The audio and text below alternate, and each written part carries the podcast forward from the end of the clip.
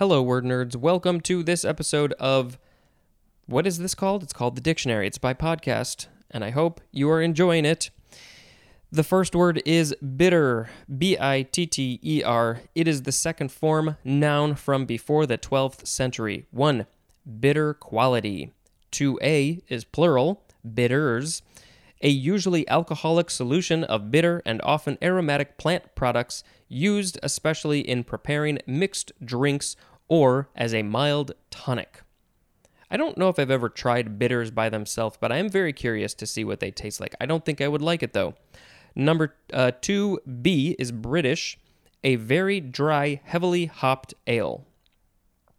Next is the third form of bitter. It is a transitive verb from the 12th century to make bitter, as in bittered ale. Next is the fourth form of bitter. It is an adverb from 1749 to a bitter degree, as in it's bitter cold. I am currently sitting in my bedroom and I'm hearing what I think is some cat claws on the bedroom door. Uh, I believe um, Audrey would like to get in and hang out, but I am not going, going to let her. It's very distracting. Oh, now she's meowing. Next is bitter almond, two words, noun from 1601. An almond with a bitter taste that contains amygdalin, A M Y G D A L I N. Also, a tree producing bitter almonds. The scientific name for this tree is Prunus dulcis amara. Next is bitter brush, one word, noun from 1910, a much branched uh, shrub of the rose family that grows in arid western North America that has three lobed leaves and yellow flowers and is valuable for forage. The scientific name is, uh, let's see, what is this? Because it goes on to the next line Purshia tridentata. Next is bitter cress, two words, noun from circa 1890. Any of a genus of herbs of the mustard family that produce flat pods and wingless seeds. The genus name is cardamine, C A R D A M I N E, cardamine. Yep. Next is bitter end, two words. It is the first form, noun from 1827. The last extremity, however painful or calamitous. Bitter ender is a noun, and that has a hyphen. Um, which it's interesting. The etymology says it's perhaps from the second form of bitter end, which is I just it's a, a, weird meta little thing. But now let's read the second form of bitter end. It is a noun from circa 1862, the inboard end of a ship's anchoring cable. It is from bitter, which is a turn of cable around the bits. Ooh, and if you remember in the last episode, we talked about the bit, which is a thing that, that you'd wind a cable around or something. Uh, next, we have bittern. B I T T E R N. It is the first form noun from 1515. Any of various small or medium sized, usually secretive, secretive herons. That's the bird, I think. And that's the end of that sentence. Uh, but there's some parentheses, especially the genera Botaurus and Ixobrychus. So uh, let's see. The etymology says this is from Middle English, bature, from Anglo French, butor looks like the word tutor, but it's with a B. From uh, Latin butitaurus, from Latin buteo, which means hawk, plus taurus, which means bull. So hawk, bull. Fascinating, fascinating stuff. Isn't it?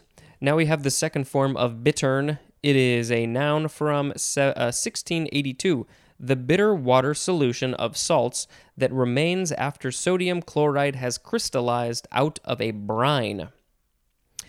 Next is bitter orange, two words, noun from 1849, and we just have the synonym sour orange. Uh, th- is this a thing? Is it's like an orange that maybe tastes like a lemon? I would like to try one of these. Next is bitter root, one word, noun from 1838 a succulent herb of the uh, purslane family that grows in western North America and has starchy roots and pink or white flowers. The scientific name is Lewisia rediviva. Man, they're just so interesting to me. Next is bittersweet. One word, first form, noun from the 14th century. One, something that is bittersweet, especially pleasure alloyed with pain. 2a, a poisonous Eurasian woody vine of the nightshade family that has purple flowers and oval reddish berries and is naturalized in North America. The scientific name is Solanum uh, dulcamara. Solanum dulcamara. 2b. A North American poisonous woody vine of the staff tree family, having clusters of small greenish flowers succeeded by yellow capsules that often, when ripe, no, that open when ripe and disclose the scarlet aril. That sounds like a poem or a book or a something. The Scarlet Aril. Aril is A R I L. I probably read that a long time ago, but I sure don't remember it. The scientific name for this woody vine, because they were both woody vines, this one is Celastrus scandens. Now we have the second form of bittersweet. It is an adjective from 1576. One, being at one uh, at being at once bitter and sweet, especially pleasant, but including or marked by elements of suffering or regret, as in a bittersweet ballad. Number two, of or relating to a prepared chocolate, con- a chocolate containing little sugar. Oh, if it's got little sugar, I'm not interested in it. Bittersweetly is an adverb, and bittersweetness is a noun.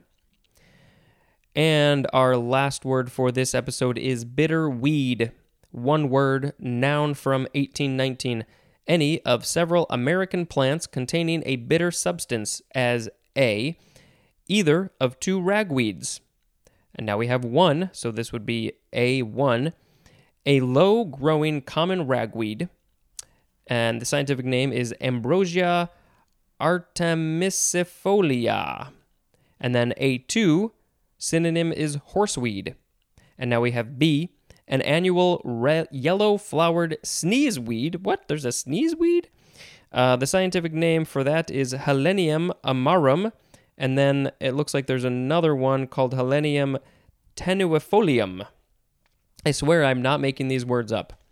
Now we have C, an erect annual composite herb of the southwestern U.S. that has yellow flowers and is poisonous to livestock, so keep it away from the animals. The scientific name for this one is Hymenoxys odorata. Well, that was fun.